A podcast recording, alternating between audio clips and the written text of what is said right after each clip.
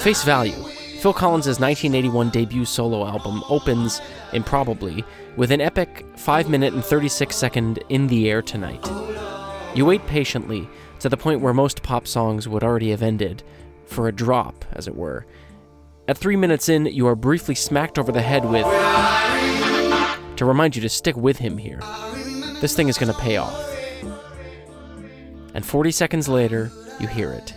That elegantly simple drum fill that left impressions via number two pencils come drumsticks on the car seats in front of countless kids growing up in the 80s. Once the peak is reached, it hangs there for a bit, and then, slowly, the knobs turn toward zero. Nearly a full minute of fade out. Collins, by this time, had already toured the world many times over and made a name for himself as the drummer and later lead vocalist of Genesis. By 1979, he was talking publicly about making a stylistically varied solo record that could contain long stretches of mood. But it wasn't until he experienced a personal tidal wave in the form of a divorce that he took some time away from Genesis, holed up in his house, and wrote and recorded the tracks that would become the basis of Face Value. After the coolly restrained metronomic drum machine accompaniment of the opening song, a well warranted organicism and punch is introduced, bolstered by Alphonso Johnson on bass, who makes the next two tracks the gently off kilter This Must Be Love, and the borrowed Genesis gem Behind the Lines, which Collins speeds up 30% from the original and boosts into overdrive with the addition of the EWF horns. The pair of tunes that follows, acting more as story and epilogue than two separate songs, introduces the theatrical into face value. The roof is leaking, fades in with crickets that remain in the background throughout the song as sonic scenery, supporting the tale of a poor and desperate family battling the cold winter and holding out for spring.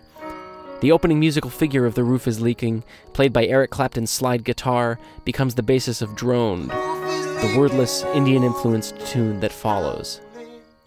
Track 6, Hand in Hand, brings the drum machine back into play, at first undergirding the children's choir, bass, drums, and horns, but gives way as the tune becomes an all stops pulled showcase for Collins' drum set and the EWF horns, foregrounding what might normally have been supportive rhythmic horn lines.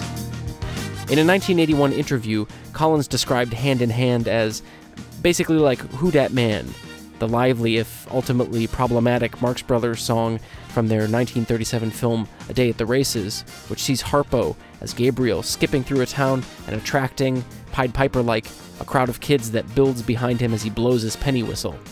It's less a musical comparison than a conceptual one. Innocence and children, says Collins bluntly. Incidentally, his boosterism for the Marx Brothers continued the following year in a much more overt fashion when he released his second album, entitled Hello, I Must Be Going. The album's most vulnerable and bare bones statement is on the brief You Know What I Mean, with Collins on voice and piano accompanied beautifully by strings.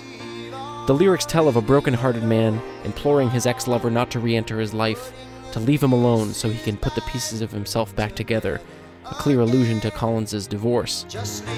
One can hear this song perhaps as a prologue and companion to his mega hit to come, Against All Odds, which would be released three years later and would present an alternate version of dealing with love lost.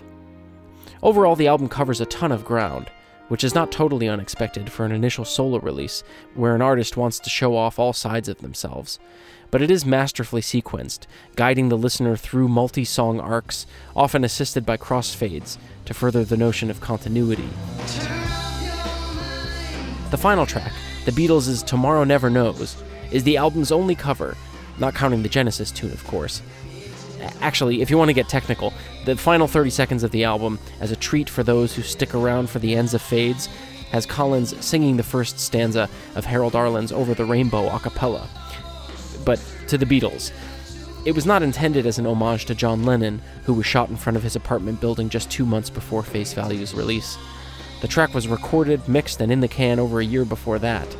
So why a Beatles tune? It's basically a nudge in the ribs, Collins would explain, saying, if you think this is nice, go back to the original, listen to that, because you know you missed this 20 years ago. Well, in case you guys missed Face Value 34 years ago, consider your ribs nudged. I'm Josh Rutner, and that's your album of the week.